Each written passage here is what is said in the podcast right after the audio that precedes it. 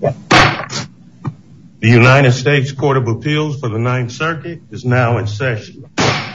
Good morning, ladies and gentlemen. This is the time set for argument to rehearing en banc and Duncan v. Bonta, and we will hear from the state. Good morning, and may it please the court. Sam Siegel on behalf of the Attorney General.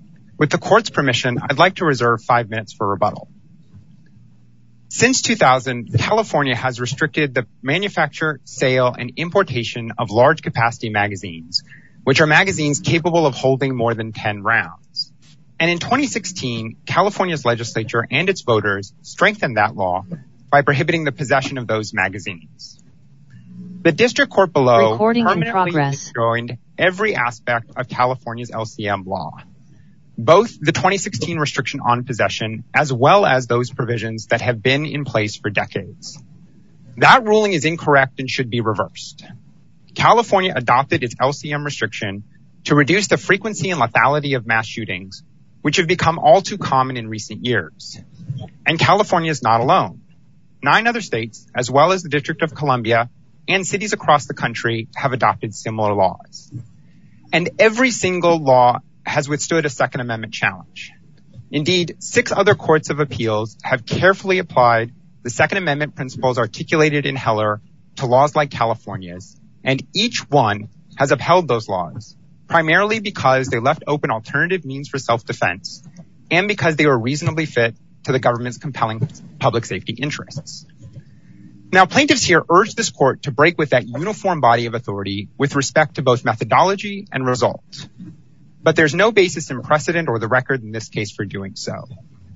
Heller holds that the Second Amendment protects an individual right to keep and bear arms, but it also makes clear that states may adopt a wide variety of reasonable gun safety regulations. And California's LCM restriction is one such measure. Uncontroverted record evidence demonstrates that when LCMs are used in mass shootings, the number of people injured and killed is greater than when they're not. The record also demonstrates that LCMs are used at a disproportionate rate in the murder of law enforcement. It establishes that states that have adopted LCM restrictions like California's have seen a lower rate of mass shootings than those that have not. And it confirms that individuals rarely fire more than 10 rounds in self-defense. And if gun owners in California ever need to fire additional rounds, they may do so by using another gun or reloading with a fresh magazine. Because California's LCM restriction imposes at most a minor burden on the individual right to bear arms for self-defense, and because it is reasonably fit to the state's interests in reducing the frequency and lethality of mass shootings and in protecting our police officers, it is not one of the policy choices that the Second Amendment takes off the table. Chief Judge Thomas, I welcome the court's questions. Yes, Judge Graber has the first question. I don't have any questions. Thank you. Judge Paez? Yes. Uh, Mr. Siegel, the uh, plaintiffs in the district court um, focused a lot on the ownership and widespread uh, use of LCMs across the country. And I'm just kind of curious what the state's position would be on the significance of that data to our analysis of whether California's LCMs restriction comports with the Second Amendment and how we should utilize that data uh, in our analysis. Well, Your Honor, when this court has analyzed other laws that restrict access to certain types of weapons, it hasn't embraced my friend's common use test as the beginning and end of the constitutional analysis. Now, this court in Fyock and other courts of appeals that have looked at LCM restrictions have looked at the number of LCMs in circulations at step one of the analysis, at least one of the inquiries that it makes at step one in the analysis. But even a conclusion that LCMs are common in society, and even if this court were to assume that they're typically possessed for lawful purposes, at most that gets us to step two of the analysis, where the court has asked in Fyock and other cases whether our law imposes a severe burden on an individual's right to use a firearm for self-defense, or put it a little bit differently, whether the law leaves open alternative means for self-defense. And because our law leaves open ample alternative means for self-defense, the most demanding standard of scrutiny that can be applied is intermediate scrutiny. Let me ask, so in your view, this information has no relevancy to our analysis, or is it just background information, or what? Your Honor, it's not that it's irrelevant. As I mentioned, I think the court can and has looked to it at the first step in the analysis. But our position is that this court has not embraced my friend's common use test, again, as the beginning and end of the constitutional analysis, that the only thing the court has to do is look and see whether or not there's a sufficient number of LCMs and whether or not they're typically used for lawful purposes. So is our analysis focused on how the restriction affects the individual user? That's correct, Your Honor. In looking at whether or not a law imposes a severe burden, again, at step two of the analysis, the court has asked how severe a burden the law imposes on that individual. For example, in Jackson, this court considered a San Francisco restriction that required individuals to lock up their firearms in a safe. And the court concluded that that burden was only a minimal one because it caused a few second delay in getting a firearm in the first instance. Well, here too, our law imposes at most a minimal burden, except that our law only imposes any burden after people have fired already fired 10 shots, which is the record here shows is a very rare occurrence. Thank you, Mr. Siegel. Judge Berzon? You're muted.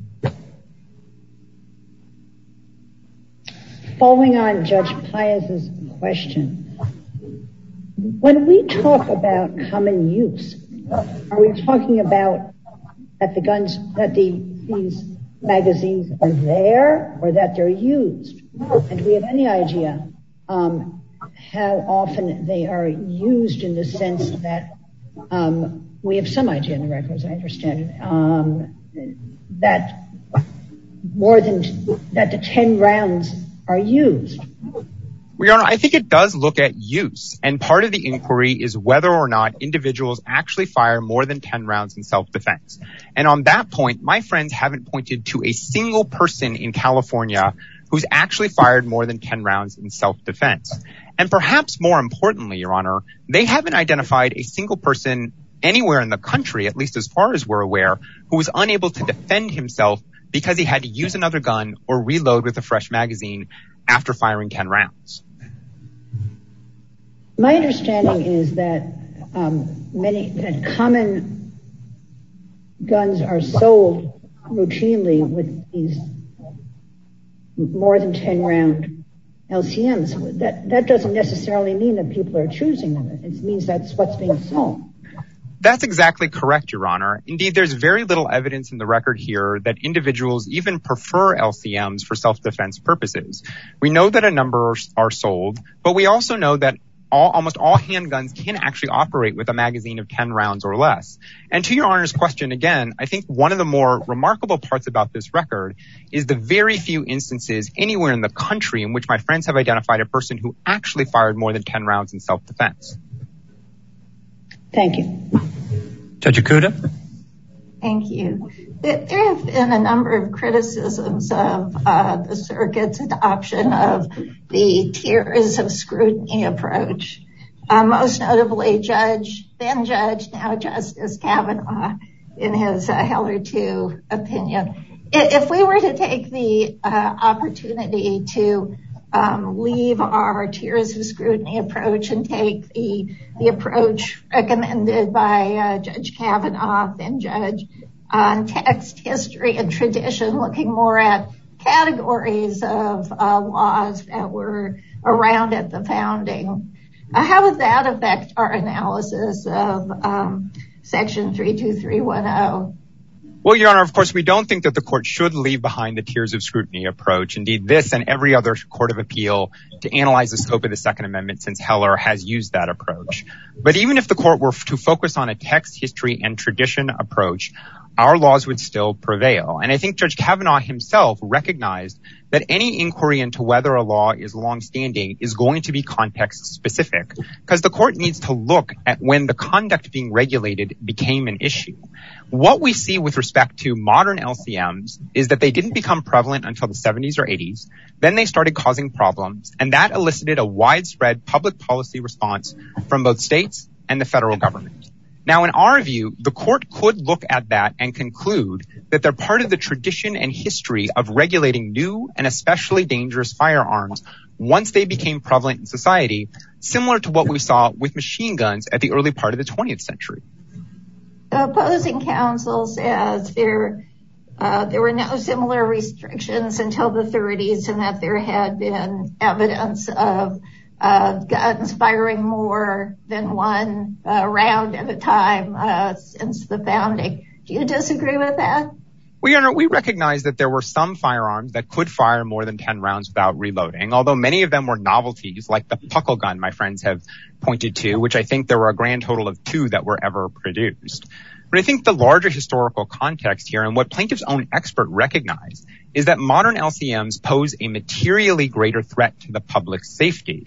They are smaller, they're lighter, they allow people to fire more rounds from a semi-automatic handgun in a shorter amount of time, which is exactly why mass shooters often prefer them to commit their crimes. So you uh, disagree that they're, I think, modern equivalents is how Judge uh, Kavanaugh described uh, handguns um, and other guns that were modern um, by analogy to the traditional ones. Do you disagree with that perception?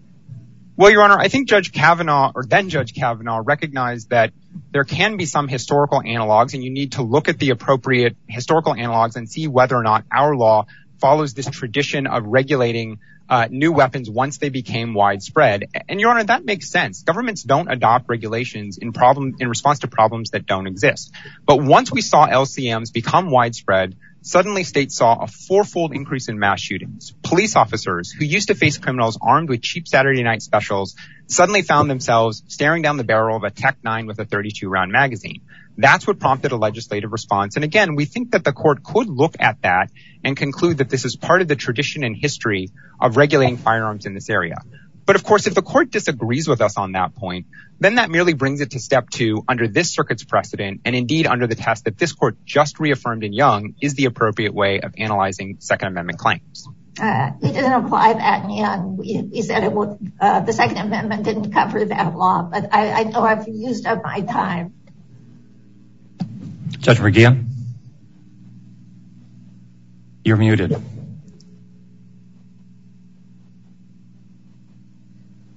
Uh, thank you. Mr. Siegel, you seem to strongly urge us, at least in your briefs, uh, to adopt the Fourth Circuit's reasoning in Kolbe uh, to hold that the large capacity magazines are most useful in military service.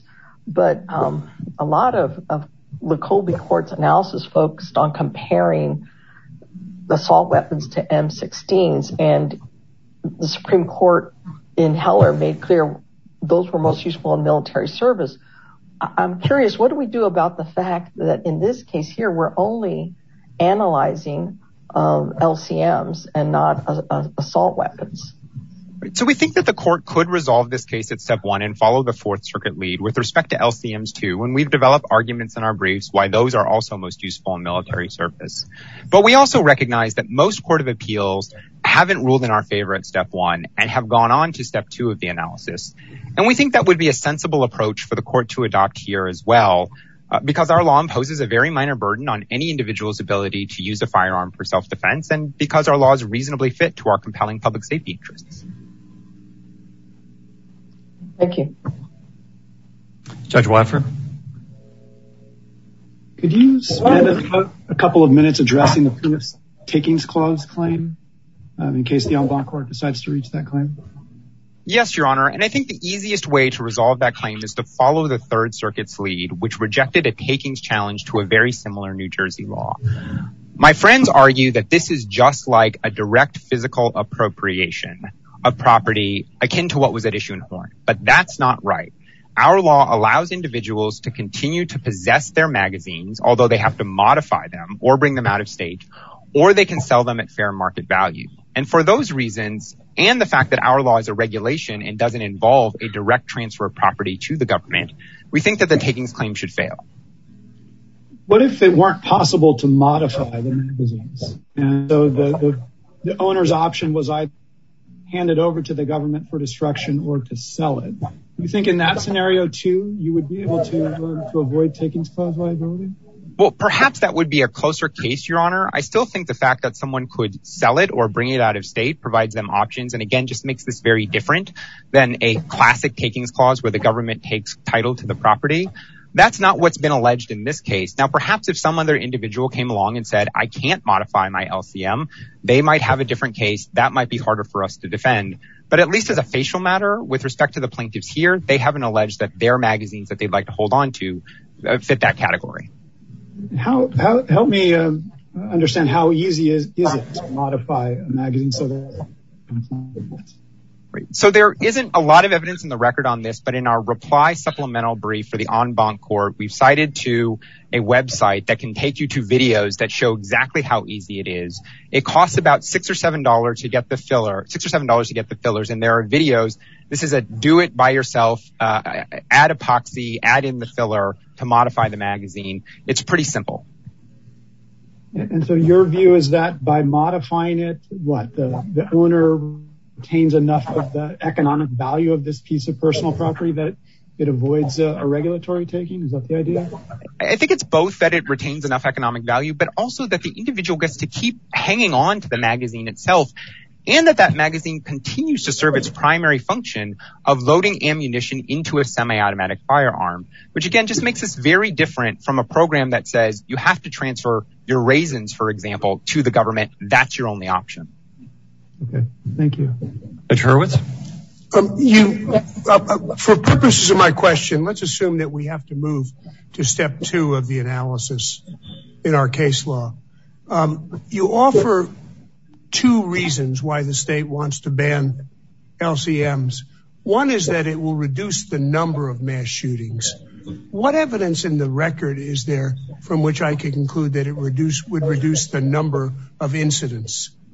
I would point the court to the study or report from uh, Dr. Klarevas. It's about pages 360 to 365 of the excerpts of record, who looked at those jurisdictions that had LCM restrictions in place between 1990 and 2017 and compared it to jurisdictions that didn't have LCM uh, restrictions in place during that same time period.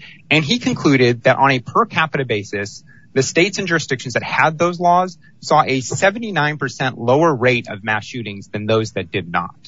Your Honor, is that a statistically reliable analysis or are we just dealing with better states in the uh, in the comparators? Your Honor, I think it is a statistically reliable analysis. Indeed, Dr. Klarevas took the study that he did for us in this case and got it published in a peer-reviewed uh, journal, the American Journal of Public Health. And we've cited that in our supplemental brief to the en banc court.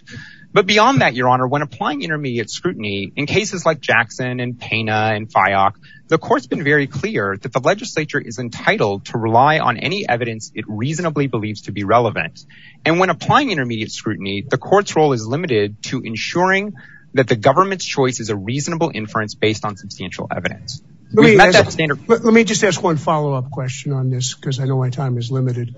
Could you review for me what the evidence is in the record regarding the minimization of fatalities or injuries that might occur from having, being forced to reload after shooting 10 shots?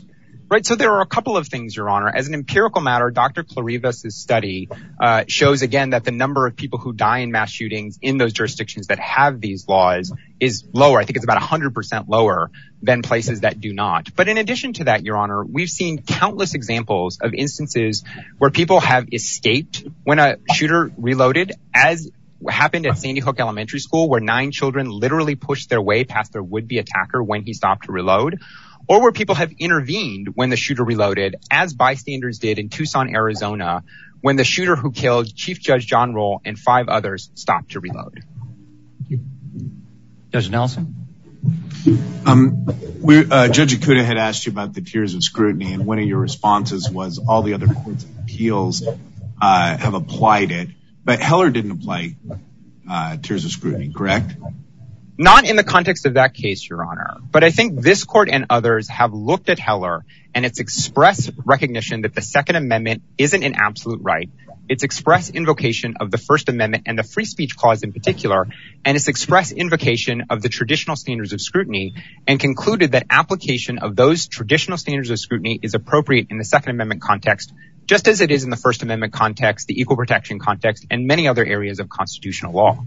But there's also other areas of law, like the Fifth Amendment, Sixth Amendment, where we where the Supreme Court has, uh, no court has applied tiers of scrutiny. So what is what is the what is the basis? Are we just adopting that from the First Amendment or is there what is the basis in the Second Amendment? Is there something unique about the Second Amendment that requires a tiers of scrutiny analysis? Well, it comes somewhat from the First Amendment and this court's recognition that the First Amendment and Second Amendment share many parallels. But I think the broader jurisprudential point here, Your Honor, is that we look at certain rights and apply this kind of analysis when looking at what the degree of harm that could be visited upon society from an unrestrained exercise of the right. So, for example, in the First Amendment context, if we interpreted the free speech clause to allow people to play music as loudly as they want in a park or protest right outside someone else's home, well, that would be pretty harmful to our societal interests. And that's why in that context, the court has looked at whether the challenged restriction in the free speech context leaves open alternative means for communication. And when it does, it applies a less demanding standard of scrutiny. The same thing makes sense here in light of Heller's recognition that the Second Amendment right isn't absolute. But can't you get to uh, can't you have restrictions when looking at the tradition and text and history, meaning if it's not protected by the history and tradition, then that shows that it's not uh, an unlimited right. Well, Your Honor, this court has applied that part of Heller at step one of the analysis, but it hasn't read Heller to say that there can't be any inquiry at step two about whether the law imposes a severe burden on the ability to use firearms for self-defense or whether or not there's some sort of standards of scrutiny that can be satisfied in a particular case. And again, that isn't just the conclusion of this court. It's the conclusion of every court of appeal to squarely address the scope of the Second Amendment since Heller. Well, but doesn't that just play into the uh, criticism that the courts of appeals are not faithfully applying Heller, Uh, that they've adopted these tiers of scrutiny when Heller never did? Respectfully, Your Honor, we disagree. We think that the courts have faithfully applied Heller. And again, it's express invocation of the traditional standards of scrutiny and its indication at footnote 27 that rational basis isn't appropriate in this context. Uh, and again, it's consistent with the way that we analyze other constitutional rights. No further questions. Thanks. Judge Van Dyke. Chief, should Judge Bumatay go first? Uh, he uh, waived his question. Oh, sorry. Yeah. All right. Um, so, counsel, I want to follow up a little bit on the common use uh, questions that a few of my colleagues had. How many rounds of ammunition does the average person need to defend themselves? So what the record here shows, and it's uncontroverted, is that on average, people fire between two and three shots to defend themselves.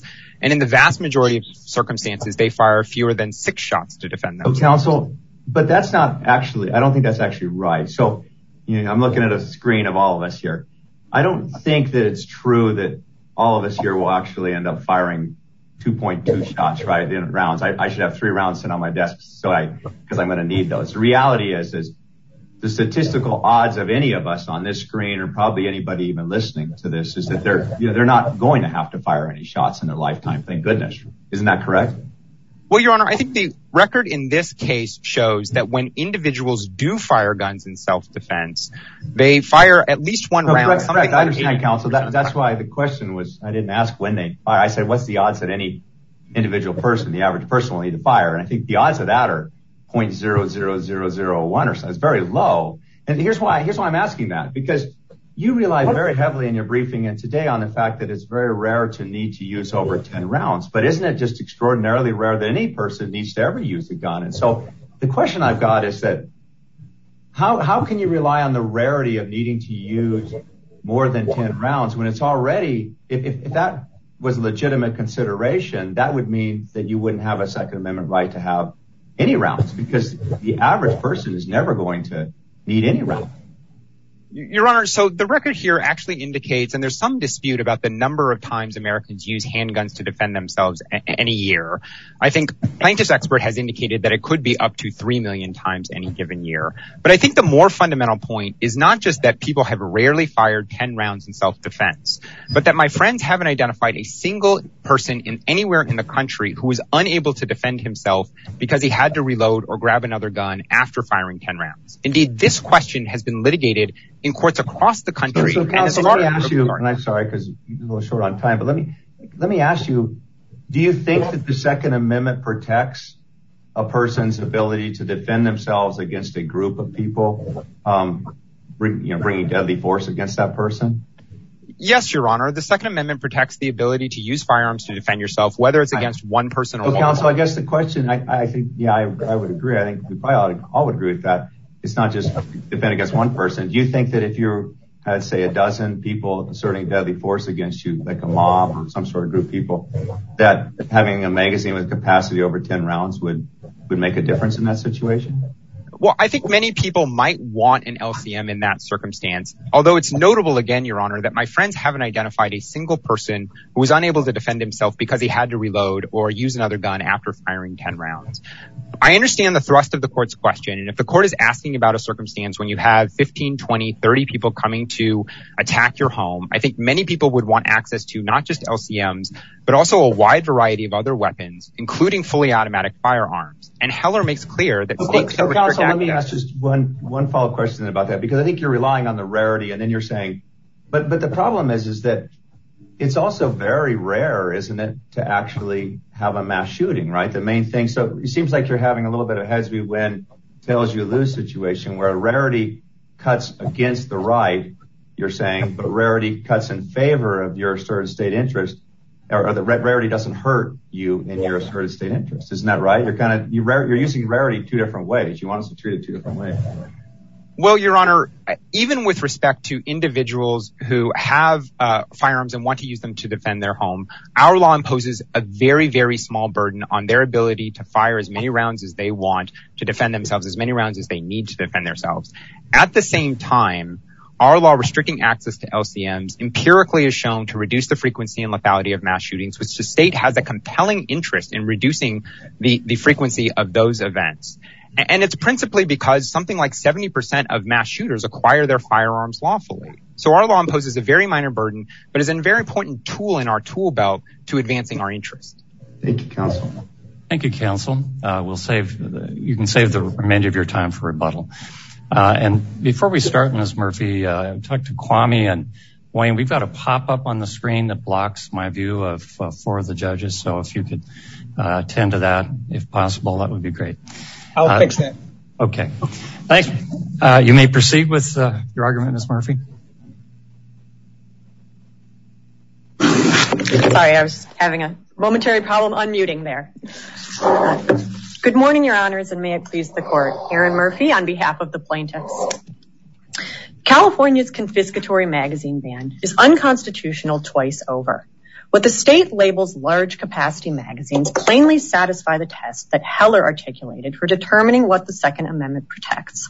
For tens of millions of magazines with a capacity of more than 10 rounds are possessed by law-abiding individuals for lawful purposes.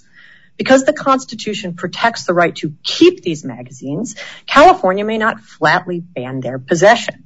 Contrary to what you've heard this morning, the state has identified no widespread historical tradition whatsoever of restricting the firing capacity of firearms or feeding devices, let alone of restricting that capacity to 10.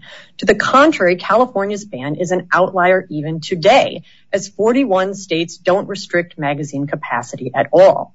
Several of those that do, moreover, at least grandfather in magazines that were lawfully acquired before their ban took effect, as Congress did with the brief experiment with the federal magazine ban. California, by contrast, could not even content itself with a prospective ban, but now insists that law-abiding citizens dispossess themselves of magazines that they lawfully acquired more than a quarter century ago. Far from reflecting the kind of narrow tailoring that the Supreme Court has repeatedly admonished even intermediate scrutiny requires, that complete and confiscatory ban strikes at the very heart of the disarmament concerns of the Second Amendment and violates the takings clause to boot. I welcome the court's questions.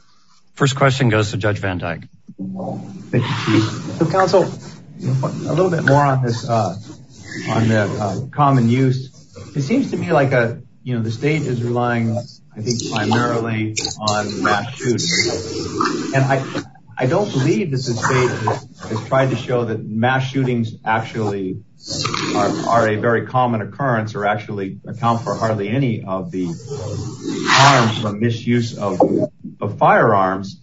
It seems like implicitly what they're saying is that they must be saying, well, but mass shootings, are very tragic and they're very high profile.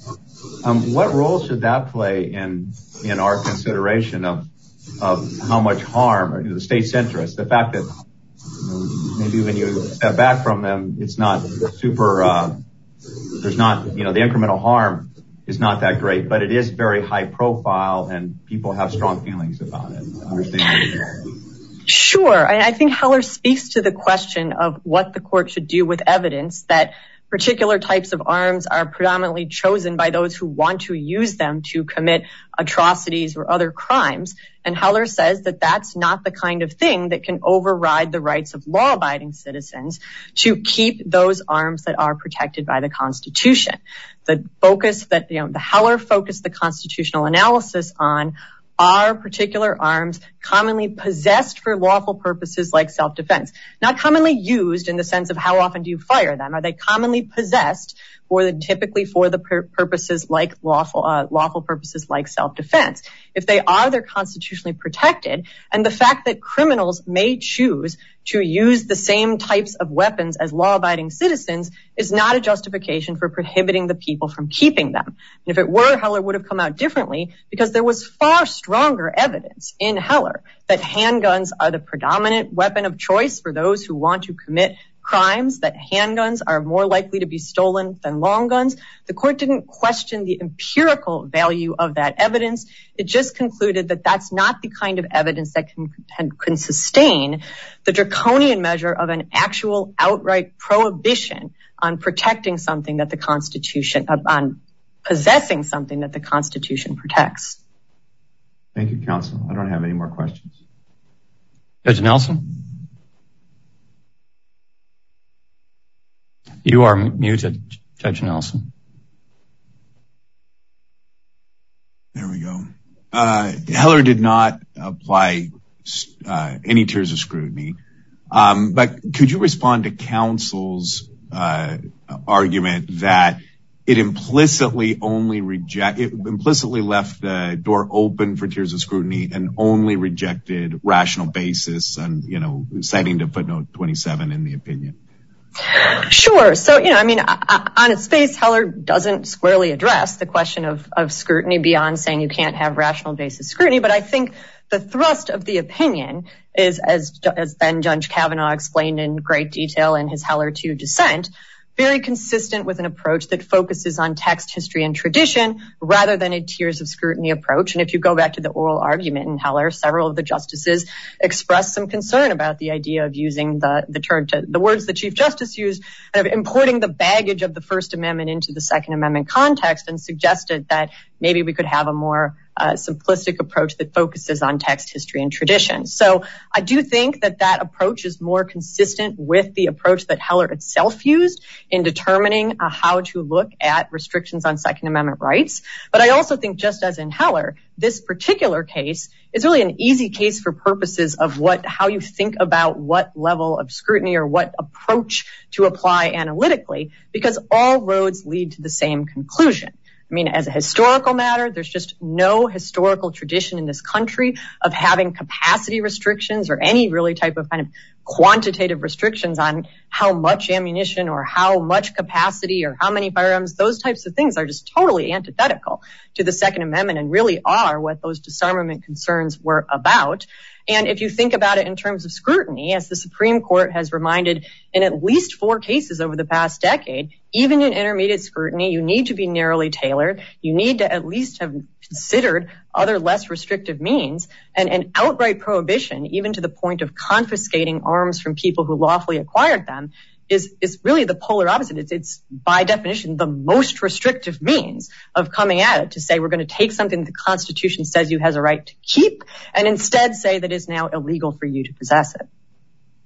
Uh, just one more question. Uh, the response to some of the historical analysis is these kind of uh, large capacity magazines didn't become an issue until the 1970s. So the history, therefore, doesn't apply. Number one, do you agree with that? And number two, if that's true, then what kind of leeway do we give them under Heller's suggestion that long regulated uh, laws are not going to be overturned? If they waited 30 years to regulate it as it seems to be the case here, is that, does that automatically sink their case or, or uh, is that rational to look at it and say, this is consistent with regulating a problem that only recently arose? Sure. So we absolutely do not agree with that history. I mean, the puckle gun may have been a novelty, but you know, the Winchester rifles of the 1860s were not. The 1866 Winchester came on the market in 1866, the same year the 14th amendment was sent to the states for ratification. It had a 17 round magazine with one in the chamber and was expressly marketed to civilians as able to fire all 18 rounds in under nine seconds. So, and you know, there were millions of Winchesters sold over the next several decades. That's just the 19th century. If you trace pistols, you'll find the same thing. I mean, the earliest double, double barrel, a double stack style magazine was the Browning high power back in 1935 with a 13 round magazine. It was so popular, it remained in manufacture until 2018. So we completely disagree with this notion that the idea of magazines with a capacity of more than 10 rounds that can actually fire rounds quickly is some novelty. Uh, but even if you accepted the proposition that you start the historical analysis in 1979, I mean, these laws are not widespread even today.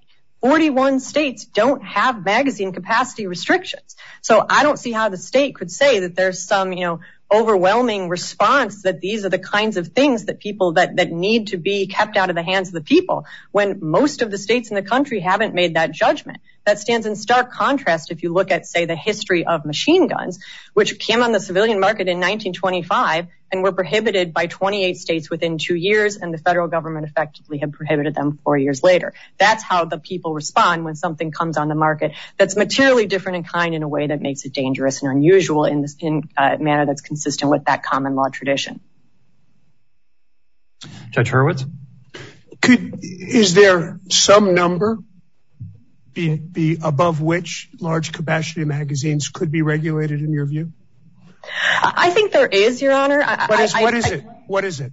I think once you start to get above 50 rounds, you know, those are the kinds of magazines that I suspect the state would have a very easy time showing are not commonly possessed by the people for law-abiding purposes. I mean, there's not a record that specifically focuses on that subset of magazines because the state chose to set the number well below what is common and standard issue with many of the most popular firearms in the country. But once you get above that, what you actually find is, you know, they tend to be magazine feeding devices that are that are different kind of in kind from what is standard issue. I mean, most of the magazines that people possess in the country that are more than 10 rounds are box style magazines. For handguns, they're going to be around 10 to, you know, between 10 and 20 rounds typically. For popular rifles like the AR-15, they're 15 or 30 rounds. Okay, I think I think you think you've answered my question. Let me ask you a different question. Let's assume that we are applying tiered analysis and we get past step one.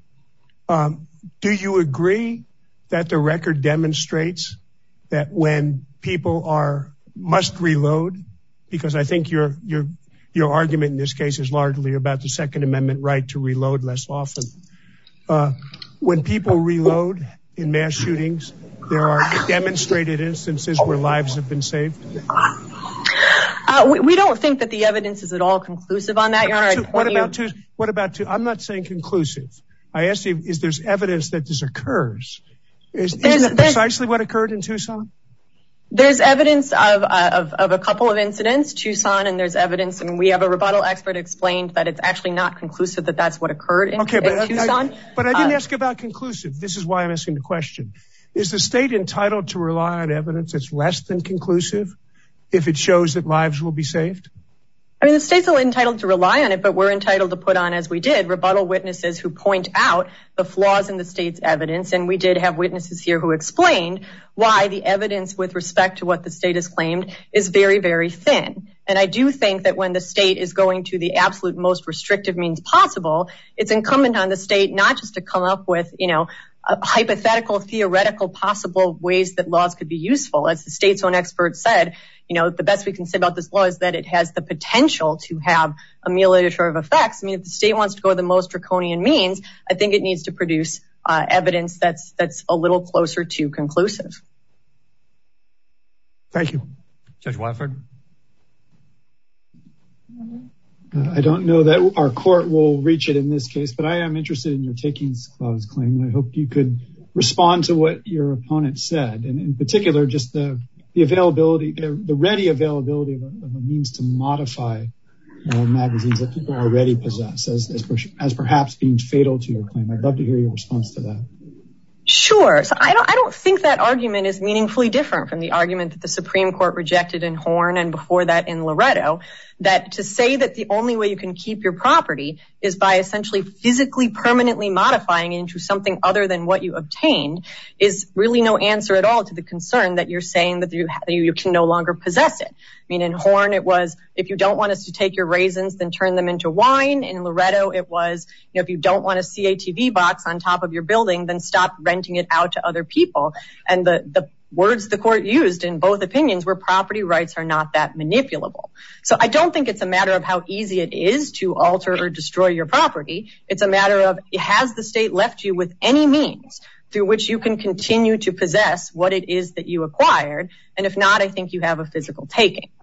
Um, and just to give you an example of that I find helpful in thinking about it, I mean, if you take Lucas and if it had been if instead of saying that, you know, the Lucases couldn't build a house on their property, South Carolina had said you have to tear down the house you already built. I mean, I don't think anyone would think there wasn't a physical taking just because they didn't say and we're also going to take the property on which you built it.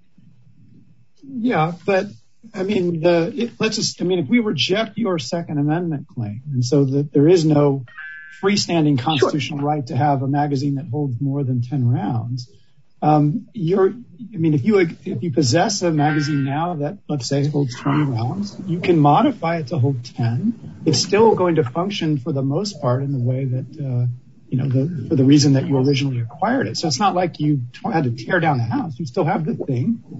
It's still fun. And the weapon that you already possess. And so I guess I don't see why how there's a parallel there.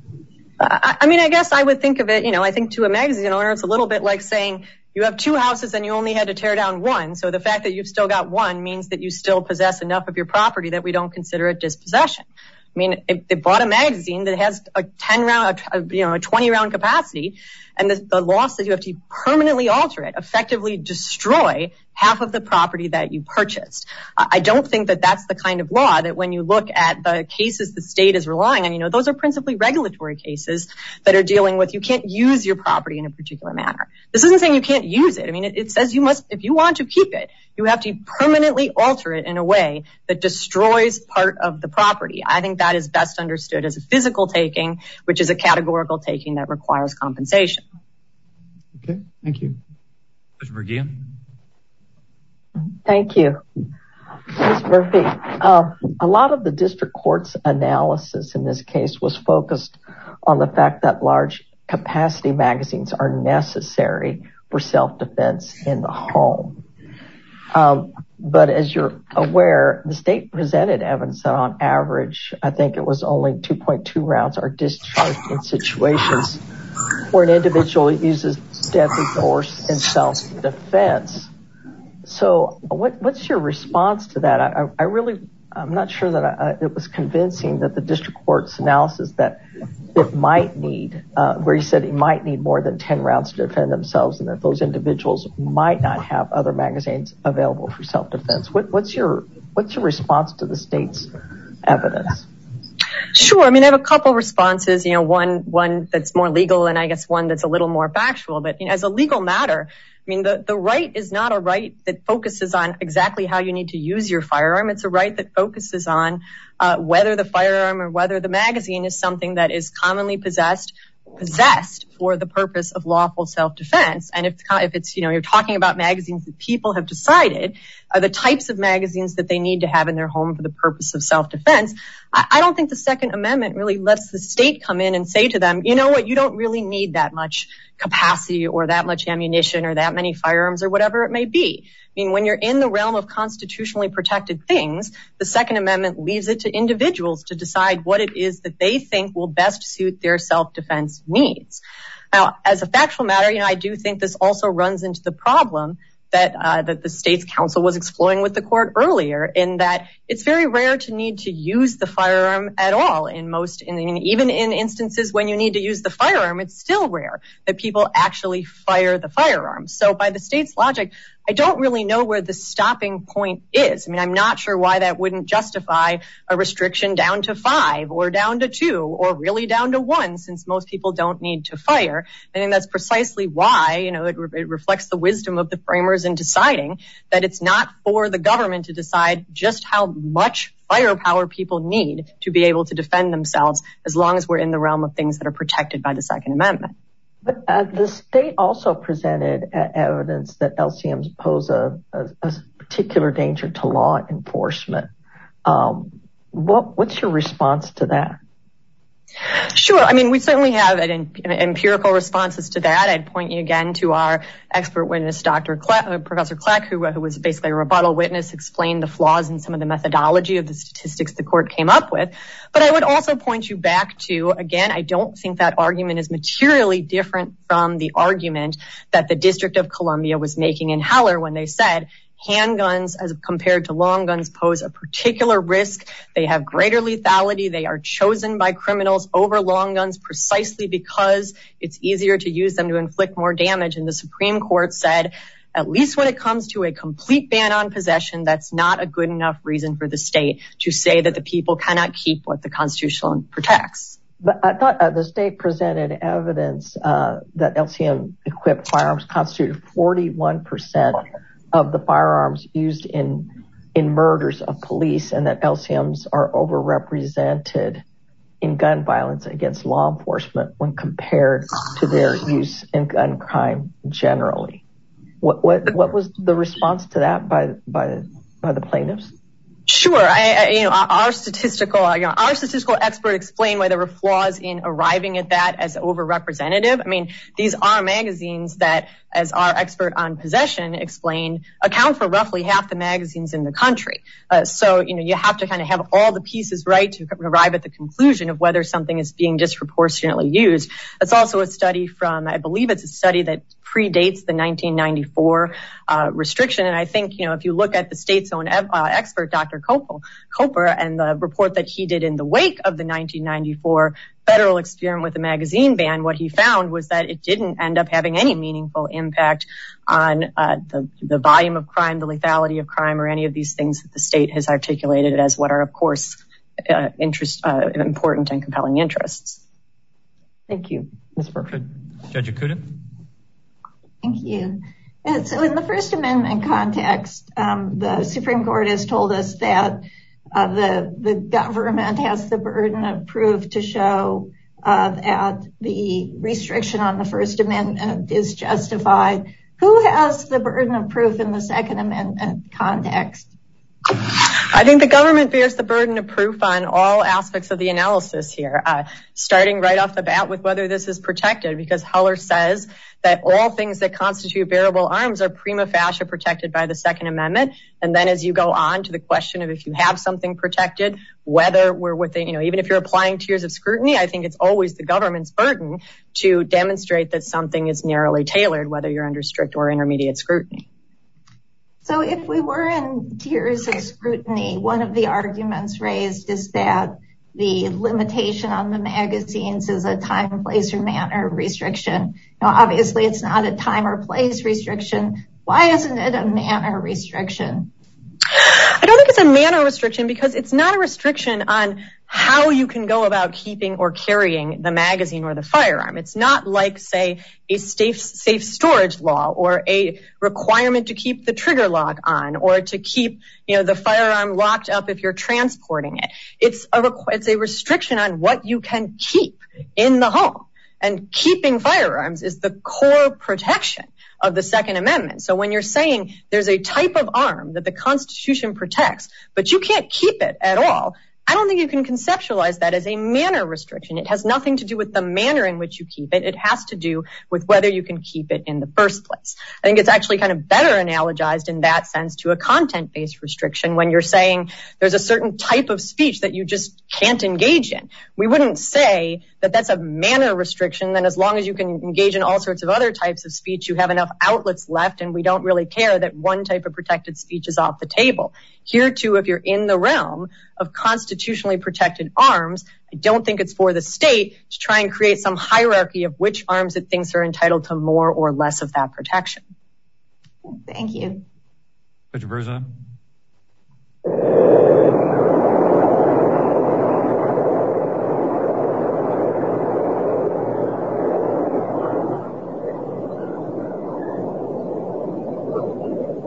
Judge Berzon, you're still muted.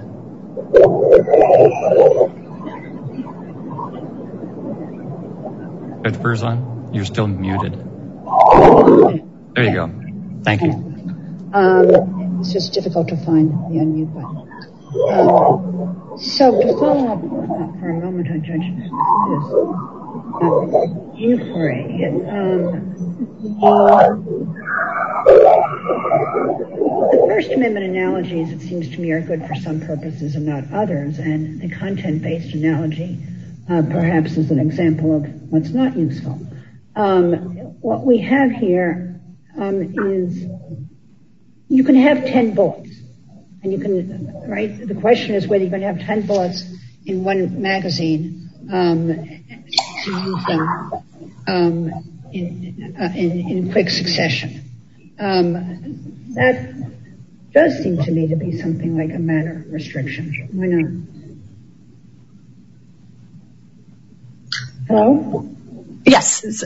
So I don't, I mean, I think that trying to isolate kind of the magazine and or the ammunition from the firearm just doesn't really work in this context because as long as you're talking about something that's essential to the functionality of the firearm, I think you have to think about the firearm as a whole. And if a firearm with a capacity to fire 10 rounds is something that's protected, I don't think the state can kind of get around that by saying, okay, well, we'll just put restrictions on you know, the amount of the ammunition that you can have or the type of magazine that you can put into it. I think you think about that as the type of arm and whether it's a type of arm that's protected or not. And historically, I mean, far from treating the increases in capacity as some startling thing that generated you know, the need for everyone to come in and pass a bunch of laws restricting capacity, the American people have welcomed innovations in firearms technology that figured out ways to increase capacity without sacrificing any of those features that make arms particularly well suited for self-defense, which is not to say people just want capacity at all costs.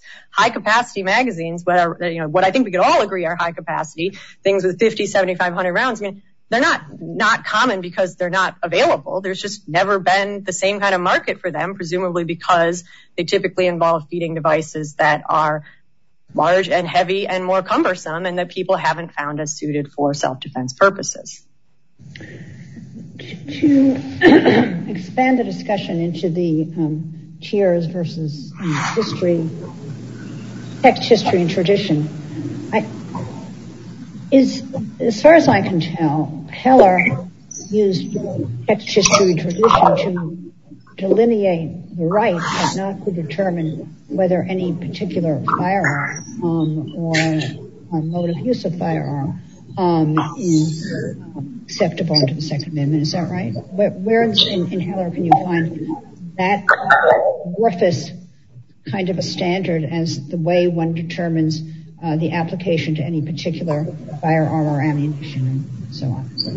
Uh, I'm not sure I disagree with you. I think the test that Heller articulated for determining whether an arm is protected is whether it's commonly possessed by the people for lawful purposes like self-defense. And Heller made quite clear that that test is not frozen in time historically and that you know, just because something wasn't commonly possessed or even available in 1779 or 1868 doesn't mean that it's not protected. But I think the way Heller, you know, maybe in the same way you'd think about uh, kind of applying Fourth Amendment standards to modern day interests or technology, Heller said the test has always been commonly possessed for lawful purposes. And of course, as technology evolves, different things are going to be commonly possessed for lawful purposes. So we keep applying the same test, but we may reach different outcomes. But that, one of the Court of Appeals called the popularity test, and it seems like an awfully weak way um, to determine the reach of a constitutional provision. Uh, and particularly in this instance, in which there are commercial interests um, that may well be determining what is commonly possessed because it's what's commonly sold. Uh, there's something about a disconnect between what people possess because uh, it's what's being sold to them and what they would choose uh, if they had every, if that weren't the case.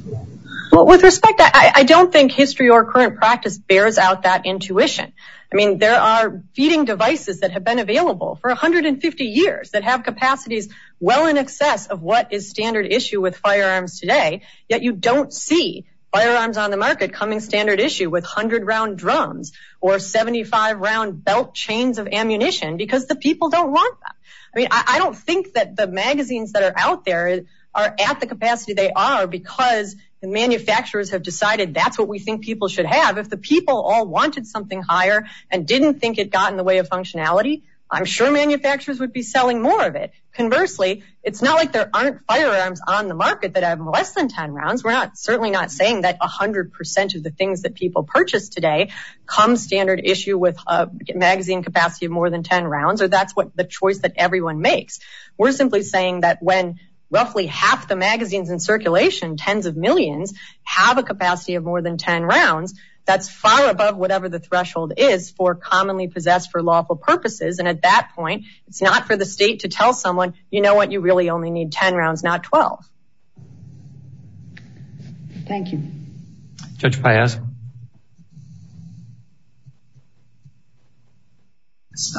Thank you, Chief. Um, Mr. Murphy, I just want to clarify one thing you said. I want to make sure I understand or maybe I misunderstood what you said. And that's, uh, you suggested a moment ago that the state would have the burden throughout. Doesn't the plaintiff have, wouldn't the plaintiff have some burden initially? For example, applying tiers of scrutiny, wouldn't the plaintiff have some burden to make an initial showing at both? Ultimately, the state that has to ultimately defend and come forward with some evidence or something. But it seems to me odd to say that the state has the burden throughout. So I think that the burden the burden on a plaintiff when it comes to a restriction on a type of arm is to demonstrate that it's a bearable arm. And at that point, the language of Heller says that all things that constitute bearable arms are prima facie protected by the Second Amendment. So if you've got a bearable arm, it's prima facie protected. And I do think at that point, it's the state's burden. You know, once something's prima facie, you've got to shift the burden back. So the state is the one that should have to come forward and show that it's not something that's commonly possessed and that it's in fact something that's dangerous, unusual. Now that said, I don't think on that particular question that it really matters here who bears the burden of proof because the only evidence in the record at all came from us. And we have an expert report who looked at all of the information on that and found common use. Thank you. Judge Graber? No questions. Thank you. Uh, nor do I. So Ms. Murphy, you may sum up. Uh, thank you, Your Honor. Just to conclude, we would note that as to end where I began, what we're talking about here are magazines that are commonly possessed all throughout the country, are legal in 41 of the 50 states. They are possessed for law-abiding purposes like self-defense. And there is no historical tradition in this country of having the kind of restrictions the state has in mind here of telling people that there's a certain amount of firepower or capacity that's appropriate for them to possess. Given that these are arms that the Constitution protects the right to keep, California may not absolutely prohibit the people from possessing them. Thank you. We'll hear rebuttal. Your Honor, I have four points I'd like to make in rebuttal. First, today you've heard my friend invoke Heller and its conclusion that states can't ban access to handguns even though they are used in crime. But the court there was dealing with an unusually severe law, one that completely banned possession of the quintessential weapon for self-defense, the handgun. And as Heller explains, that law couldn't be sustained under any level of scrutiny, both because it was a historical outlier and because as a practical matter, there are many features of handguns that make it especially well-suited to self-defense. But this court has never understood Heller to say that that is the end of the inquiry and that the court can't consider alternative means for self-defense in scrutinizing Second Amendment claims. Brings me to my second point. With respect to the appropriate Second Amendment test, Ms. Murphy again argues that our law violates Heller simply because there are a lot of LCMs in circulation throughout the country. Indeed, I think you heard her say that if there were a lot of 50-round magazines in circulation throughout the country, laws banning those uh, magazines would violate the Second Amendment as well. But Heller didn't adopt that common use test, and this court hasn't understood Heller as adopting that common use test. Instead, it is properly understood that the constitutional test involves a two-step inquiry that asks in part whether the challenge law leaves open alternative means for self-defense. And for the reasons we've discussed today, our law imposes a very minor burden on anyone's ability to use a firearm for self-defense. That brings me to my third point, which is the severity of the burden. You didn't hear my friend argue that our law imposes a severe burden on anyone's ability to defend themselves with a firearm. Ms. Murphy talked a bit about the possibility that a person might need to fire more than 10 rounds in self-defense, but what you didn't hear her say is identify a single person in California who's actually fired more than 10 rounds in self-defense. And you didn't hear her identify a single person anywhere in the country who's actually been unable to defend themselves because they had to use another gun or reload after firing 10 rounds. On this record, the speculation advanced by my friend and her expert is not enough to establish the type of severe burden that would invoke or warrant application of strict scrutiny. Finally, Your Honor, you heard my friend argue that under intermediate scrutiny, we need to offer conclusive evidence to sustain our law. But that's not right. In Pena, as in Judge Graber's concurrence in Peruta, this court indicated that under intermediate scrutiny, when the court is applying that standard in the face of conflicting or even inconclusive legislative evidence, the court's role is to defer to the state's reasonable choice about the best way to address the deadly serious problem of mass shootings. With that, Your Honor, we would submit. Thank you, counsel. Thank both of you for your arguments this morning and the briefing has been very helpful to the court. And we the case just heard will be submitted for decision. We'll be in recess. And for the judges on the line, uh, it will take Judge Hurwitz and I about five minutes to get to the room. So we'll take a recess for five minutes. This court for this session stands adjourned.